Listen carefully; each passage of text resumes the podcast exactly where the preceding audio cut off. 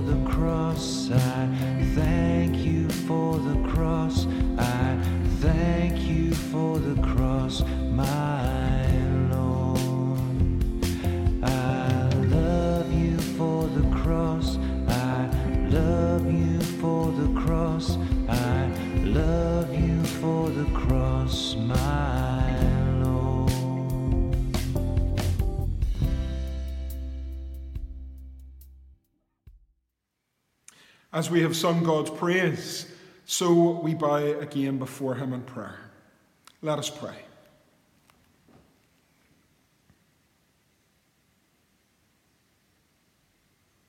Lord God, as we bow before you this morning, we acknowledge you again as the triune God. One God, three persons, all equal, the God of our salvation. Heavenly Father, blessed Son, and eternal Spirit, we adore you this morning as one being, one essence, one God in three distinct persons. And we praise you for bringing sinners like us to this wonderful knowledge of who you are and bringing us by faith into your kingdom. Father, you have loved us and you have sent Jesus to redeem us. Jesus, you have loved us and you have assumed our nature. You have taken on flesh and you have shed your own precious blood to wash away our sins. And you have worked righteousness to cover our unworthiness.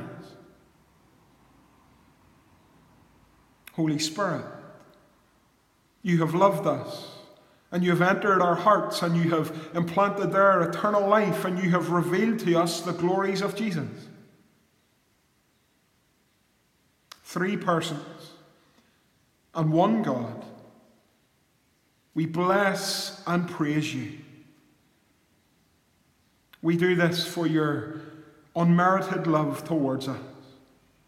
A love so unspeakable and so wondrous and so mighty to save the lost, such as we were. And we thank you for this love that doesn't leave us as we are, but we are being sanctified every day by your truth.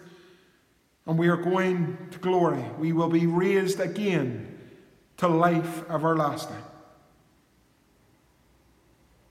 Father, we thank you this morning that in the fullness of your grace, you have given us to Jesus to be his sheep, to be his jewel, to be his portion. And Lord Jesus, we thank you this morning in the fullness of your grace that you have accepted us. You have bound yourself to us. Today we are in Christ. And Holy Spirit, we thank you that in the fullness of your grace, you have shown us Jesus as the rock of our salvation. You have planted faith within us. You have subdued our stubborn hearts, and you have made us one with Christ forever. Father, you are enthroned on high to hear our prayers. Lord Jesus, your hand is outstretched to us this morning to take our petitions.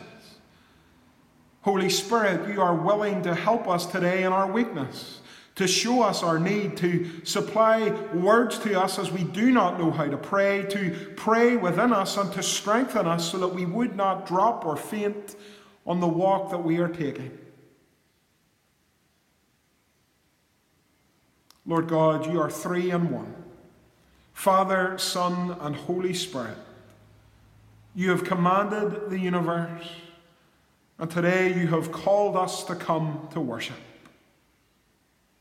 Lord, what a privilege it is to be called children of God. What a delight it is to know the things of God as our eyes have been opened to the things of Almighty God. Father, hear us as we pray today. And although we are divided from one another by distance, so again we raise our voices using the words that Jesus taught us to pray. Our Father, which art in heaven, hallowed be thy name.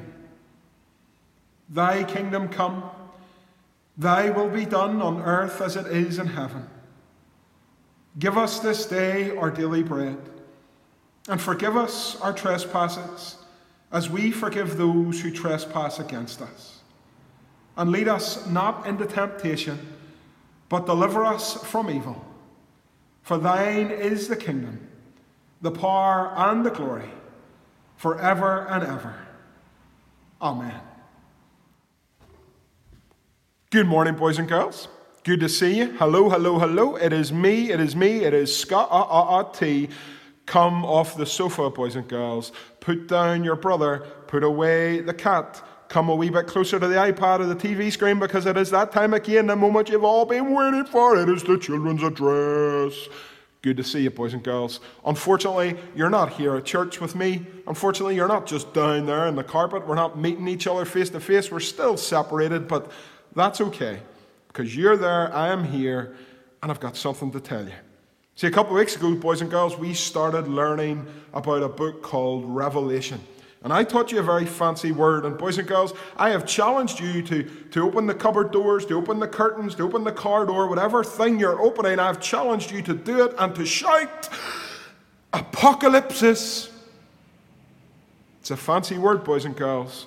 And it simply means something has been revealed. And so the book of Revelation is the apocalypse of John. God has revealed something to us that is wonderful in this book. And so, boys and girls, your challenge still stands. Every time you open the door, every time you pull the curtains, I want you to shout on three one, two, three. There you go. Bit of stinking news this morning, boys and girls. Apocalypse. Apocalypse. And if your mum says, My child, why are you saying that? I want you to reply, Because, mother, it means that something has been revealed. My next question would be, Why are you speaking like that, considering you're from Ballynahinch? But nevertheless, we'll not dwell on that too much. Apocalypse. Something has been revealed. Now, boys and girls, the last time out, what we discovered had been revealed was that Jesus was in heaven. He is the King of Kings and the Lord of Lords. We had a little visitor here. Her name was Queen Eden of Grove, and I'm glad to say, boys and girls, that she is back home just with a few bumps and bruises after her attempt to fly through the sky. But she's not our Queen. Jesus is our King, and we know where He is. He is in the heavens, and He does all that He pleases. Now, boys and girls, today I want us to think about something that Jesus is called in the book of Revelation. Last time out, we heard Jesus referred to as the lion of the tribe of Judah. And maybe, boys and girls, you put on your fancy voice again and you phoned your auntie and you said, Auntie, what did Mr. Woodburn mean when he said that Jesus was the lion of the tribe of Judah? And your auntie, who's a bit common, says, Why are you talking like that? Leave me alone. I'm watching Oprah. Boys and girls, never worry about your auntie. I'm going to tell you today what we mean when we say that Jesus is the lion of the tribe of Judah. This morning, you may have noticed that me, Mr. Woodburn, Scotty Dog, is looking a little bit smoother. I have cut my hair, boys and girls, this week. Look at that funny shaped head, but it's smooth a wee two all over, but not my beard, boys and girls. I promise that I'm not going to cut this off until we're all back together here in Eden Grove. And my wee beard this morning helps me explain what we mean when we say that Jesus is the lion of the tribe of Judah. Because, boys and girls, if I do this,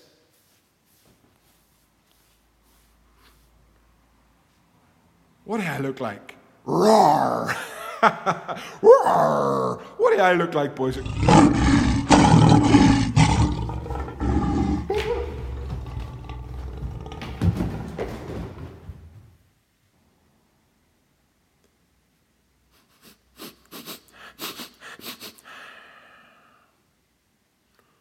Good morning, boys and girls.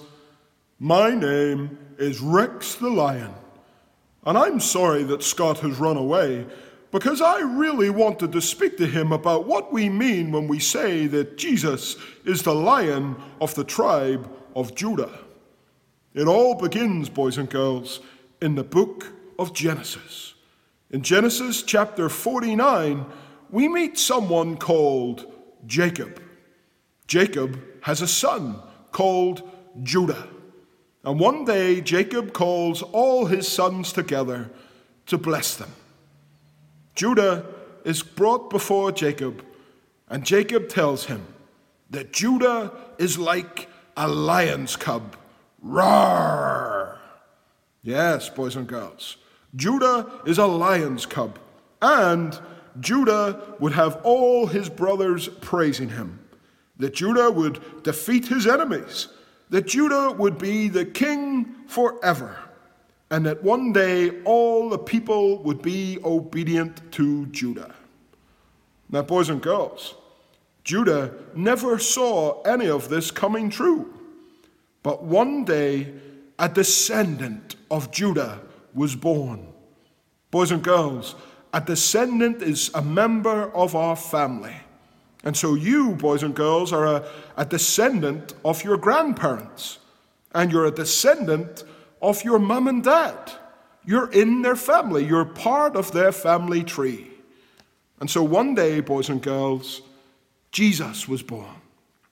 Jesus was part of Judah's family. Judah was his great, great, great, well, lots of greats.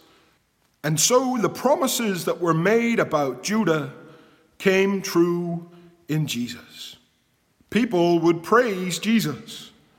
Even though he was crucified, he would destroy his enemies. Jesus today is the King of Kings and the Lord of Lords. He rules today, and the scepter will never depart from Jesus. And, boys and girls, one day when Jesus comes back, all the peoples of the world will be obedient to Jesus. Jesus is the lion of the tribe of Judah.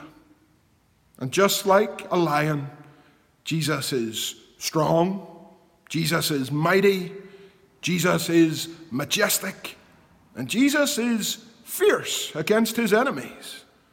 But Jesus loves and protects those people who have trusted in him. And so, boys and girls, if you ever wonder why Jesus is called the Lion of the tribe of Judah, you look at Genesis 49, the story of Jacob blessing Judah and speaking about Jesus.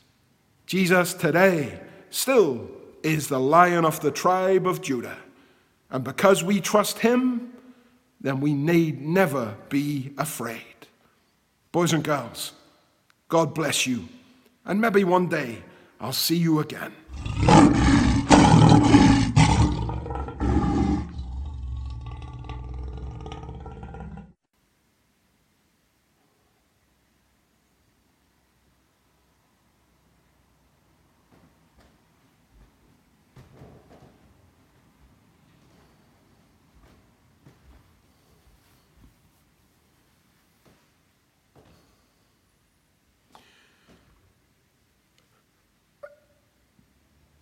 Boys and girls, uh, we'll talk again next week. Uh, maybe what we'll do just now is, is, is sing.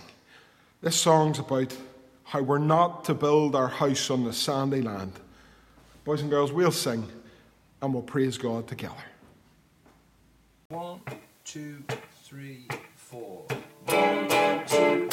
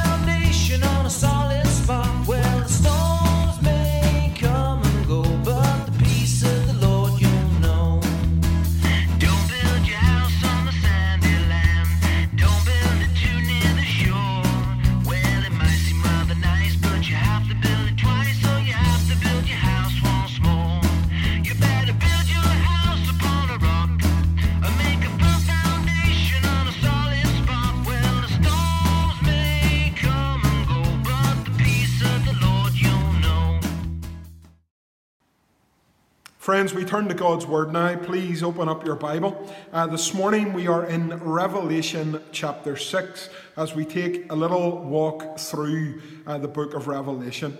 And just remind you what we're doing between ourselves and Lissara Presbyterian out at Crossgar there. Uh, I'm preaching every week. Alan Burke, the minister there, is also preaching every week. And so on the Lord's Day, you have two sermons. Alan will be preaching uh, from one of the passages that he has looked at throughout the course of the week in our devotions, and I'll be working our way through the book of Revelation, which we look at on Saturday each week in our devotions. So go and watch Alan this morning as well, or watch him tonight before you go to your bed. Enjoy him. Uh, he's a, a good young man, and we're excited that he has come to our presbytery and pray that he is in Crossgar for many, many years. So go and, and listen and be encouraged by what he has got to say. Uh, but here we are in Revelation 6. Open it up with me if you would. In chapter 1 of Revelation, we meet the glorified Christ. He's dressed as our great high priest. He is amongst his bride, the church. In chapter 2 and 3, he writes to the seven churches uh, that we are famous in in the book of Revelation. And then, as we heard last week in Revelation 4 and 5, we get a vision of the heavenly throne room, and the Lord is there, and the church is there, and all creation is represented there, and they're singing and praising God but there's a scroll that must be opened. It's got seven seals on it, it's completely sealed. Who is worthy to open it? The Lamb of God is worthy. The lion of the tribe of Judah is worthy. The root of Jesse is worthy. And that's Jesus.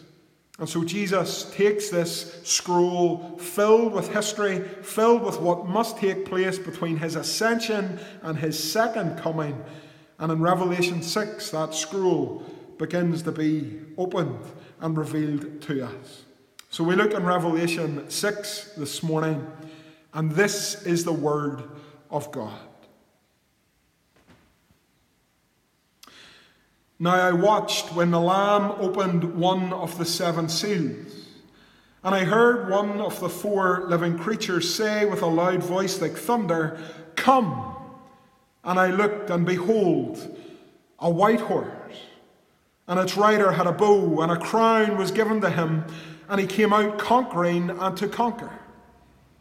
When he opened the second seal, I heard the second living creature say, Come! And out came another horse, bright red. Its rider was permitted to take peace from the earth so that people should slay one another, and he was given a great sword. When he opened the third seal, I heard the third living creature say, Come!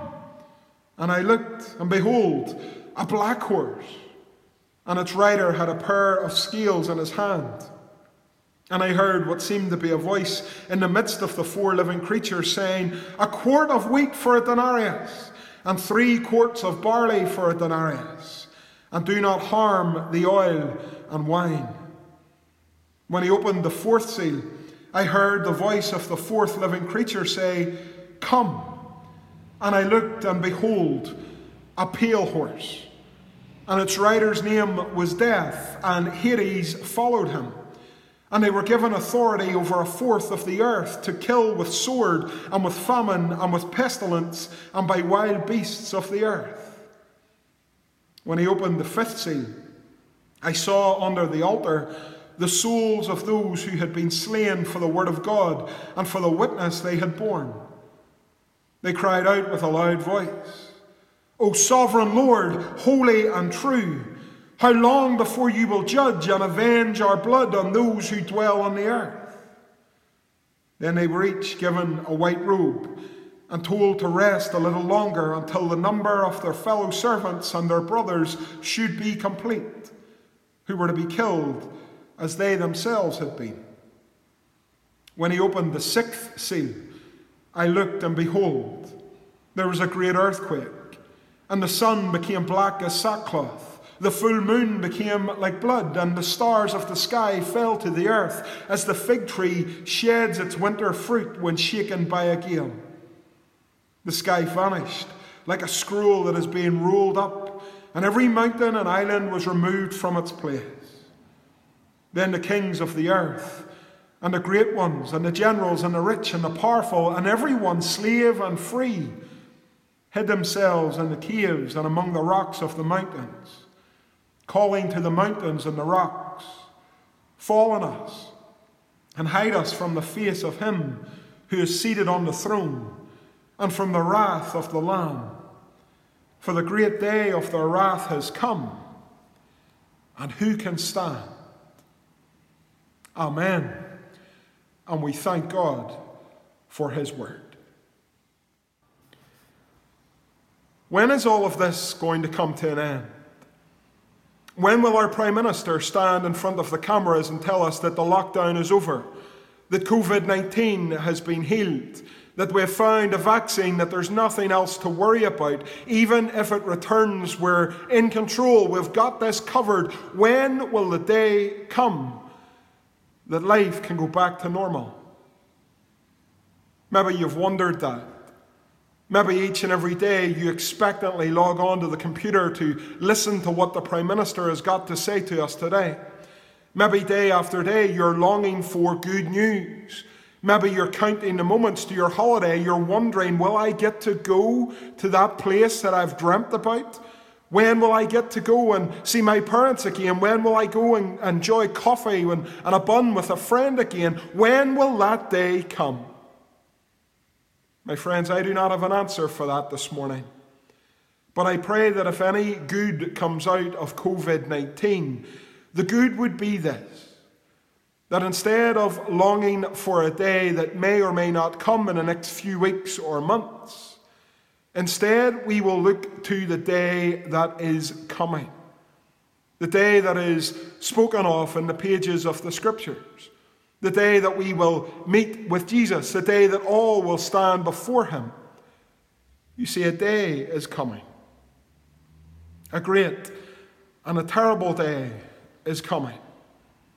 And if any good comes out of this time of isolation, where our days are limited, where our days and our plans are put on the shelf, then may this time give us a hunger and a thirst for the day that we will see Jesus. My friends, if anything, over these past few weeks, I hope that you, like me, have grown tired and weary of this world. We watch the news and it is bad. We stand outside our homes and we clap to encourage those who put their lives on the line for us. And then we hear the latest text, the latest update to our WhatsApp group about that person we'd been praying for, and the news is not good, it isn't positive. May we grow weary of this world. May we grow weary of being fallen men and women living in a fallen world. May we grow tired of standing weeping in graveyards. May we grow tired of offering hope and support and prayers online. May we grow tired of this world. And may we long for the day that we see Jesus. A day is coming where all of Christ's enemies and ours will be put under his feet. And a day is coming that the last enemy to be destroyed is death. A day is coming when all things will be made new. May that day come and may it come soon. But, my friends, today is not that day. Today, as you and I long for home and long for the day that Christ comes to finish and complete his work, today we live in the not yet. Today we wait for his coming. Today we long expectantly for that day, but it is not yet. The book of Revelation speaks of the not yet in Revelation chapter 6. As you remember from last week, Jesus has taken the scroll out of the right hand of the Father, and he alone is worthy to open it because he alone is the lion of the tribe of Judah. He is the lamb that was slain. He is the King of kings and the Lord of lords. And so the Lord Jesus Christ takes this scroll and he alone begins to open it. And as we mentioned last week, it is Jesus who unfolds the pages of history. These things must soon take place before the day will come. My friends, as Jesus opens the seven seals, he gives us a glimpse of what these days that we live in are like. These days are of trouble and trial and tribulation for everyone on this earth and for the church of Jesus Christ. But Jesus opens this scroll and gives us a heavenly perspective of what must come to pass. The scrolls are opened. And then later, the trumpets will be blown. And then later, still in this book, the seven bowls of God's wrath will be poured out. Each of these judgments, the seals, the trumpets, and the bowls, all speak of this period of the not yet. All of them give us a glimpse of what must take place before the end will come. Jesus opens the scroll and gives us that apocalypse, that revealing of what these days are going to be like. And my brothers and sisters, they are going to be difficult days. I would love to stand before you this morning with a bright white smile and no gap between my front teeth and tell you with a fancy accent that everything's going to be okay. That everything's going to be all right in the morning, that as humanity we're moving toward a golden age where we will cure every disease and there will be no more trouble or turmoil or sin. I would love to tell you that that day is coming, but it will not come until Jesus returns. Humanity is fallen utterly, and you and I will not live to see a golden age where humanity will overcome all our problems. Until the day and hour that Jesus comes back, we will know toil and trouble. We should not be surprised. The Lord Jesus has told us exactly this in Matthew's Gospel in chapter 24 and verse 4 to 8. Jesus says, See that no one leads you astray. For many will come in my name, saying, I am the Christ, and they will lead many astray. And you will hear of wars and rumors of wars. See that you are not alarmed, for this must take place. But the end is not yet. For nation will rise against nation and kingdom against kingdom, and there will be famines and earthquakes in various places, and all these are but the beginning of the birth pains, says Jesus. My friends, we do not live in a golden age. We live in days where we see the birth pains. We see creation groaning as it awaits the return of the Lord Jesus Christ. This is the day and age that we live in. And thanks be to God, because in the book of Revelation, the Lord, in His grace and in His mercy, shows us what must come to pass, so that you and I may not be alarmed. This was a book, a letter written to the churches. And long ago, the churches in Ephesus and Pergamum and all of these other places that we have met in chapter 2 and 3, this letter would have been read out in their earshot. And it was a letter of comfort to those men and women because they needed to hear comfort. They needed to hear of the heavenly realities that Christ was sovereign over all, that he was unfolding the pages of history. They needed to hear that they would not be swept away by the Roman Empire. They needed to hear that the Christian message would go forward and would have an impact. They needed a word of comfort. And my brothers and sisters, just as we too still live in that not yet period before Christ's return, we too need to hear that we will not be undone. We live in days of trouble. Christ has warned us of that and prepared us for that, and we should expect nothing less.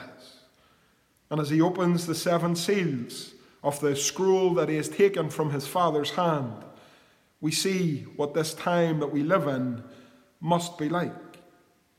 Jesus takes the scroll in chapter 6 and he opens the first four seals. And as he does so, we meet the famous four horsemen of the apocalypse. There are four of them because in the book of Revelation, when we speak of the number four, we think of all creation.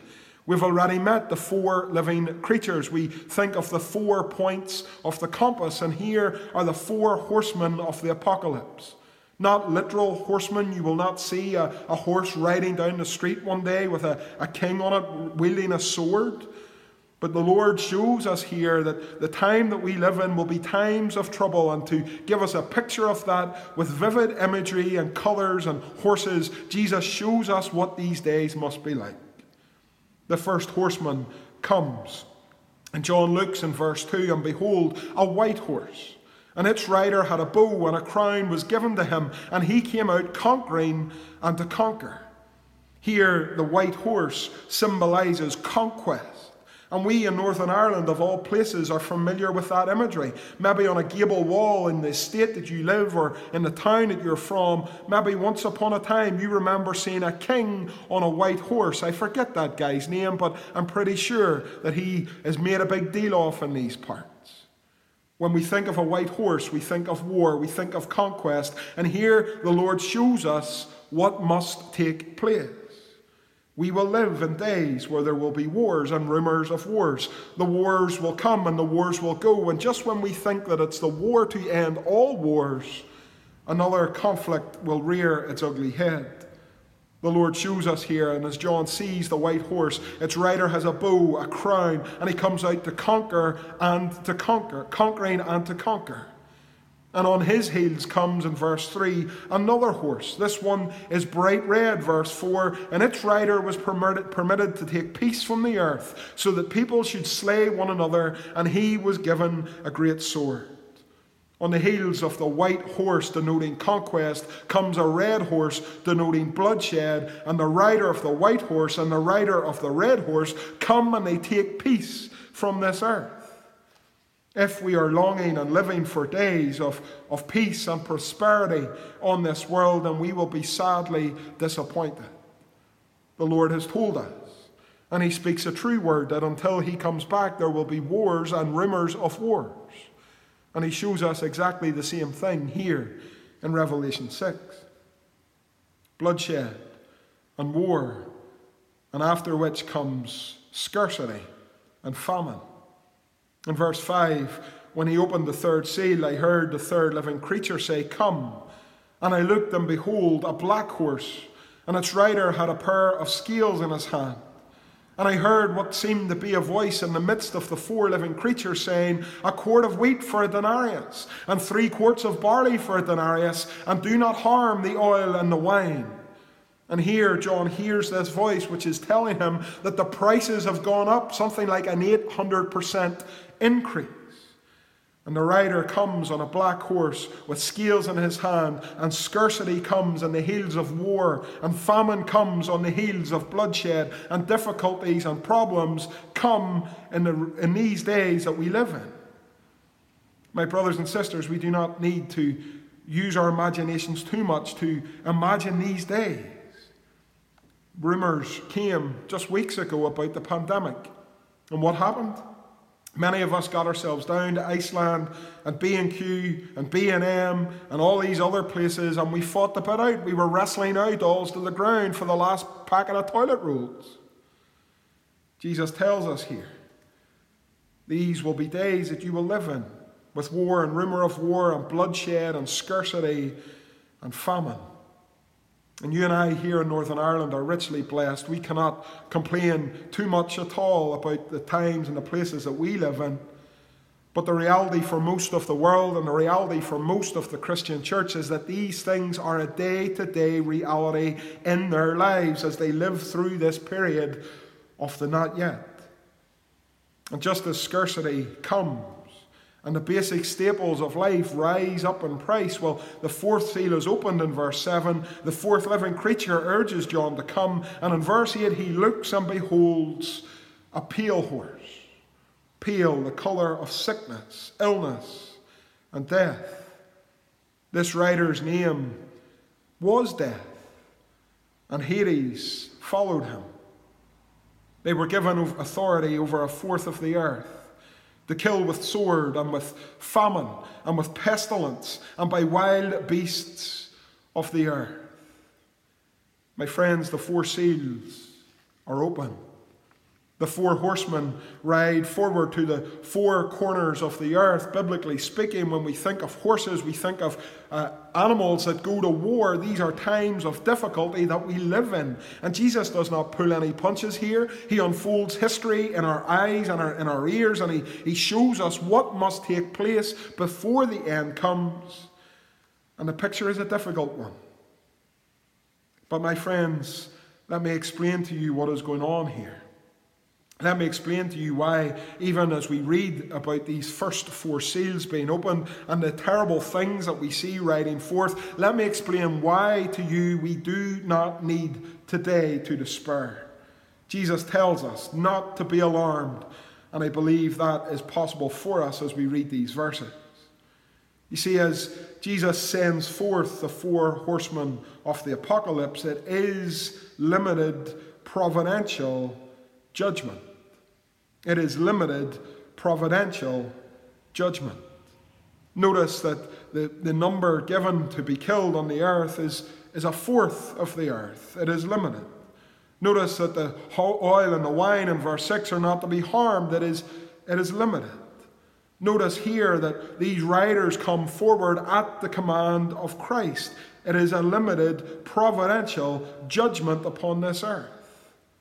And all of it points us to the fact and to the truth that we're living in time that is short. We're living in days that are running out. See, my friends, today I do not want us to despair because we look at the state of the world and we think, what is this world coming to?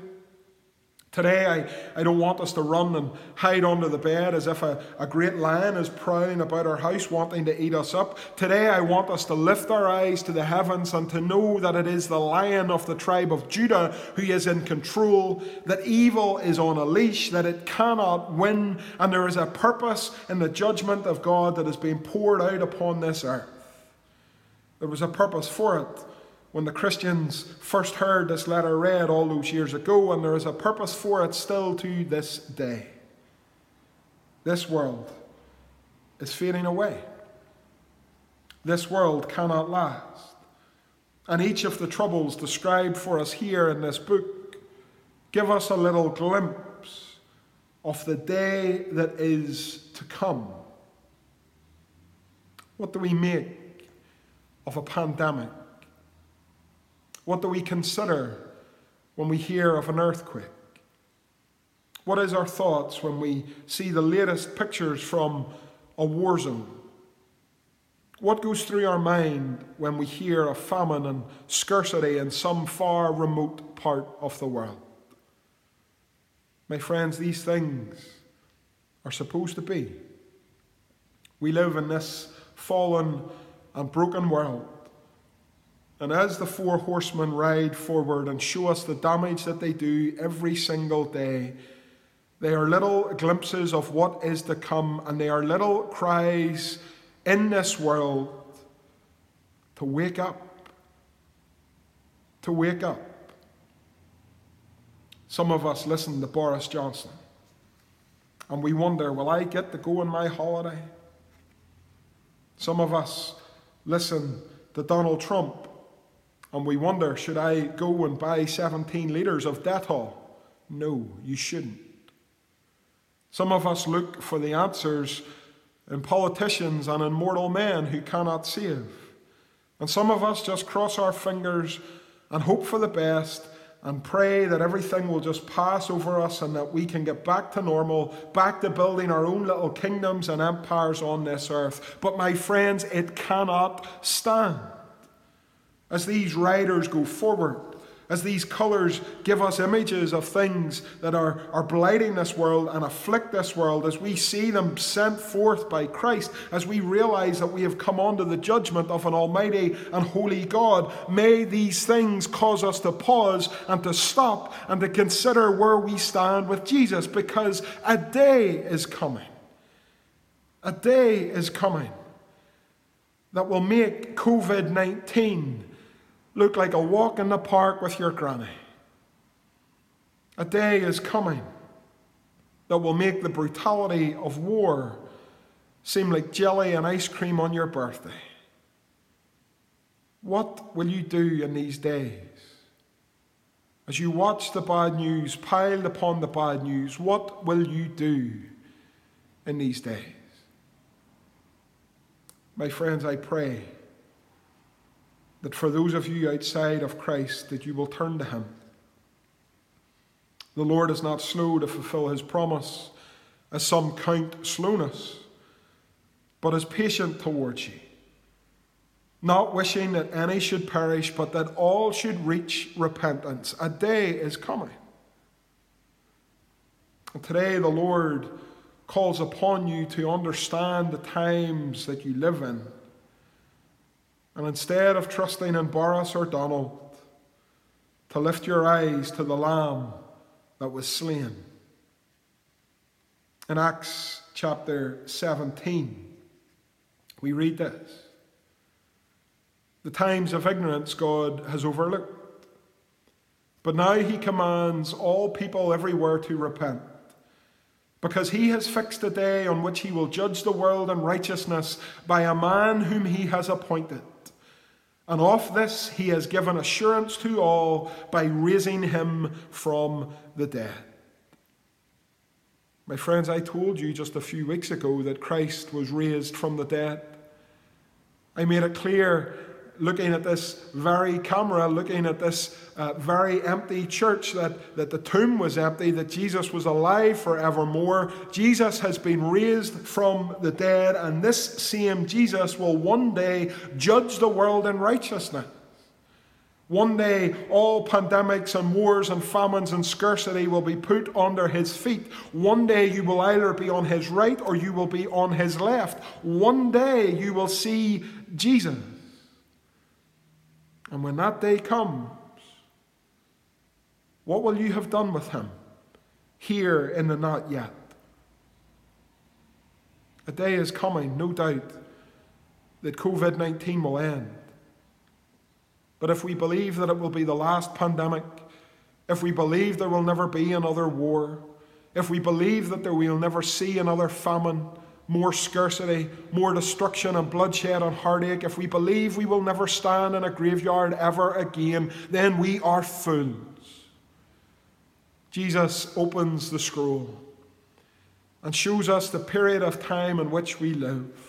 He does it again with the seven trumpets. He does it again with the seven bowls. And every single one of them show us that we are living in days of trouble and trial and tribulation. Do not miss the grace of the Lord as He speaks to us in the midst of this and tells us a day is coming, and therefore trust the Lamb that was slain. Be saved this day, repent of your sins, and be ready for the great day that lies ahead. A day is coming. And thanks be to God, because when that day comes, the church of Jesus Christ will be with Jesus forevermore. It isn't that way at the minute. Today, as a believer, I stand and I preach here as part of the church militant, the church here on earth. And we know that many of our brothers and sisters have gone on before us, and they have joined the choirs of angels in heaven as part of the church triumphant. And as the fifth seal is opened, we see the church. Verse 9, the fifth seal is open. And John looks and he sees under the altar the souls of those who had been slain for the word of God and for the witness they had borne. They cried out with a loud voice, O sovereign Lord, holy and true, how long before you will judge and avenge our blood on those who dwell on the earth? And they were each given a white robe, and told to rest a little longer until the number of their fellow servants and their brothers should be complete, who were to be killed as they themselves had been. John looks and he sees the horsemen riding forward. He sees the trouble and strife that is in this time of not yet, and he also sees the reality that the church will be despised on this earth until Jesus comes back. I know in the West we are slowly but surely realizing that we are not that popular. We had bought into the notion that, that we were part of the Christian West, Christendom, that the Church of Jesus Christ would have a say and would have an influence in this world, that we would always be respected and, and feared and, and always have our place in society. And more and more and more, we realize and we see that that is not the case. Slowly but surely, we are catching up with the rest of our brothers and sisters in Christ who worship in places where they are not welcome. They worship in places where even their church buildings are knocked down with the minute. They worship in places where they have to whisper to one another for, for fear of being overheard. They cannot read their Bibles or preach it openly the way you and I can. They cannot dream of getting onto Facebook today and preaching the gospel the way that you and I can. Here, John sees, as the fifth seal is opened, that we live in the days of not yet, and they are days of persecution for the church of Jesus Christ. My brothers and sisters, do not be surprised when you're overcome by various kinds of trials. Do not be surprised, as Jesus has told us, when the world hates you because it has hated him first.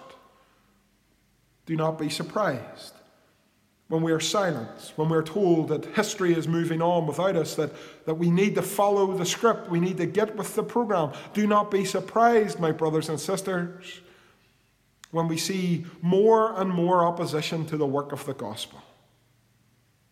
John looks and sees the martyrs, sees the men and women of the faith who have lost their lives under the boot of Rome for the sake of the gospel. Nothing has changed. Christians to this very day still are losing their lives for the sake of the gospel. But even in this, there is grace and there is comfort. Because these saints who have died have come to life again and they reign with Jesus for a thousand years. These Christians are in glory with Jesus and they have been given white robes to wear. And they cry out to Jesus, How long before the day of judgment? How long before that day comes? How long before you avenge our blood on those who dwell on the earth? And the answer, of course, is soon. That day is coming soon. But here in verse 11, they are told that they're told to, to rest a little while longer until the full number is brought in. My friends, what we see here in these days of not yet is that Jesus continues to reign over his church. Jesus continues to defend his church. Jesus continues to gather his church. Jesus, the lion of the tribe of Judah, remains for his church. And so, even if we are to live in days where we are threatened and cajoled by this world and we are told to be quiet and to not mention the name of Jesus, even if those are the days that we are living in, we can stand firm with confidence knowing that He is for us. And we do not fear those who can kill the body, but instead we fear the Lord. My friends, the picture given here is not this joyous one. It's not one that, that perhaps famous American preachers want to tell you about, but it is the Word of God.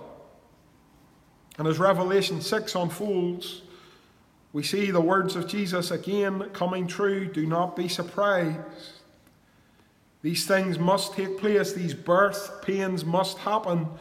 Kingdom and nation will rise against one another. There will be famines and earthquakes. All of these are but the beginning of the birth pain, says Jesus. And to us in 1 Peter 1, he speaks and he says to believers, even though these are days of difficulty and trial and extraordinary trouble in this world, in this we rejoice. Even though for now, uh, for a little while, if necessary, we have been grieved by various kinds of trials. And my brothers and sisters, you know what it is to be grieved by various kinds of trials. Some of you today are going through the heartache of, of relationships falling apart. Some of you are worried sick about your children and, and about the illnesses that they carry and you carry.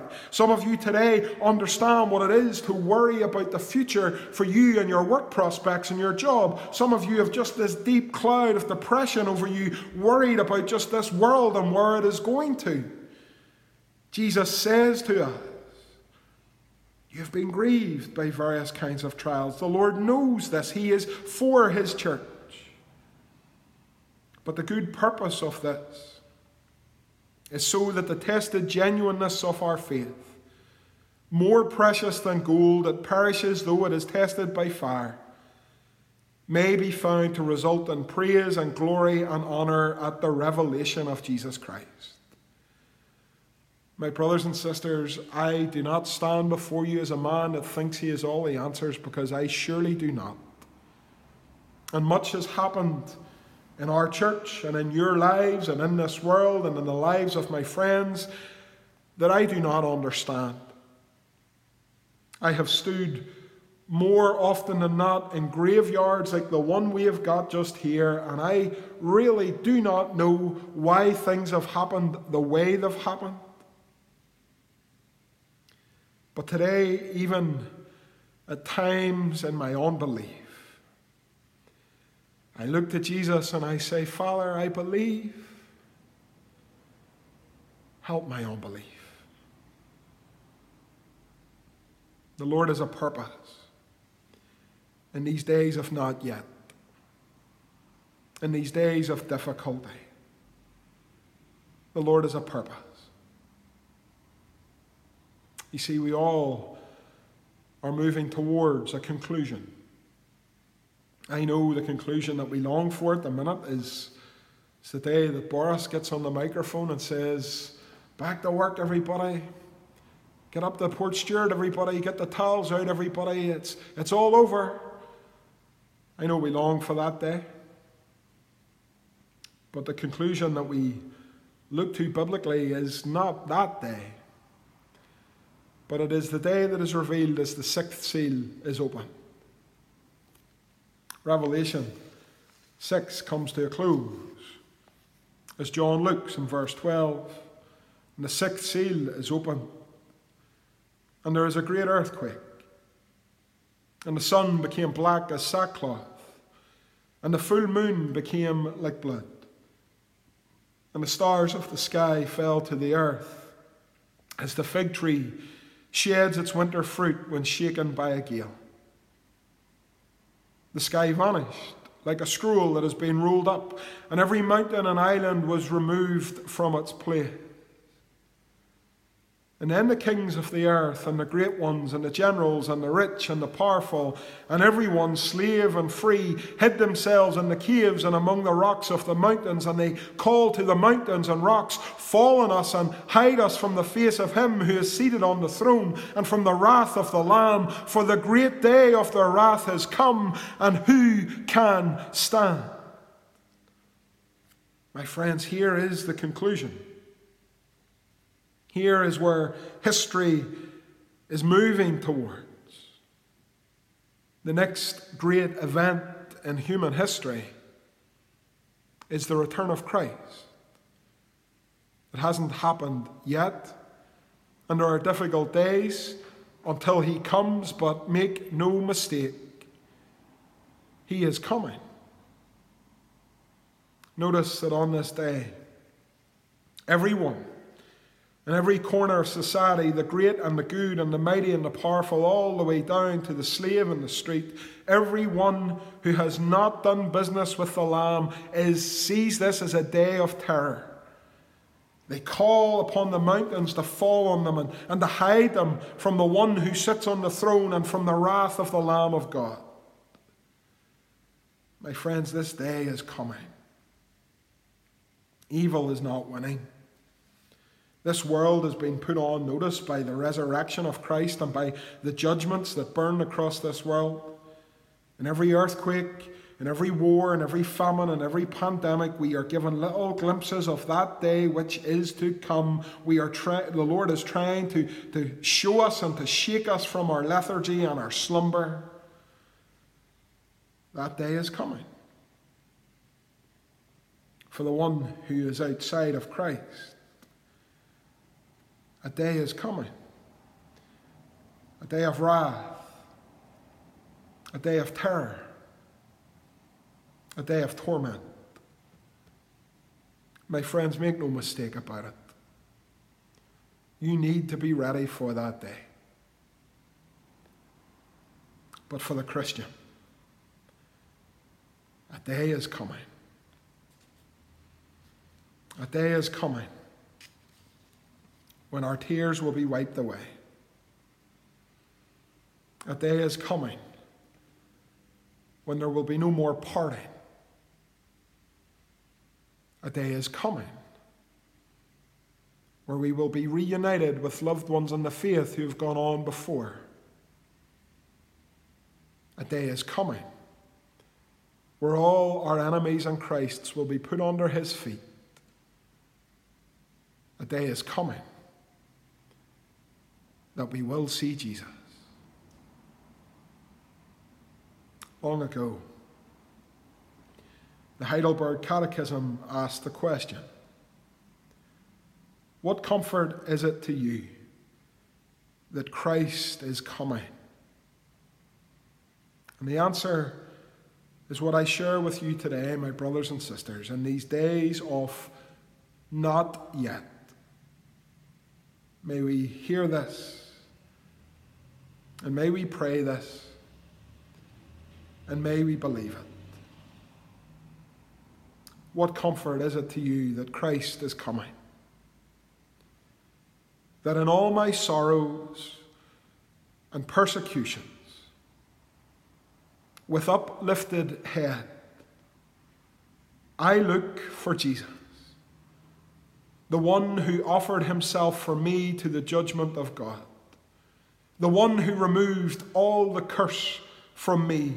I look to Jesus to come as judge from heaven, who shall cast all of his and all of my enemies into everlasting con- condemnation, but shall take me with him and all his chosen ones to himself in the heavenly joy and glory.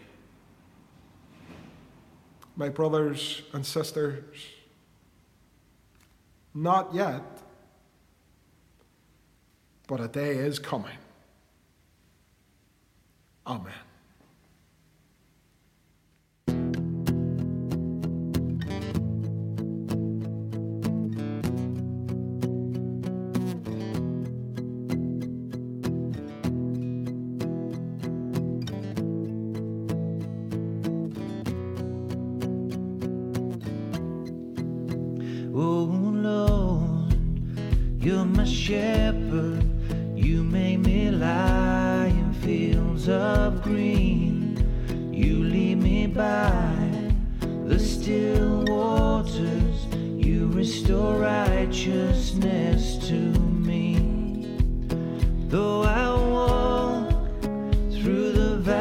Valley, I will fear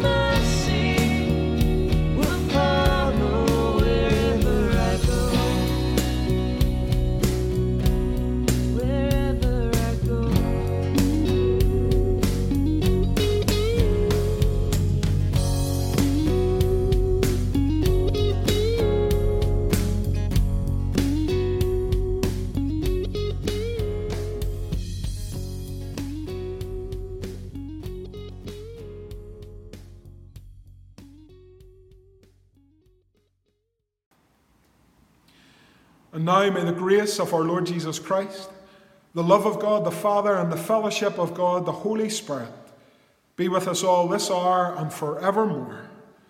Amen.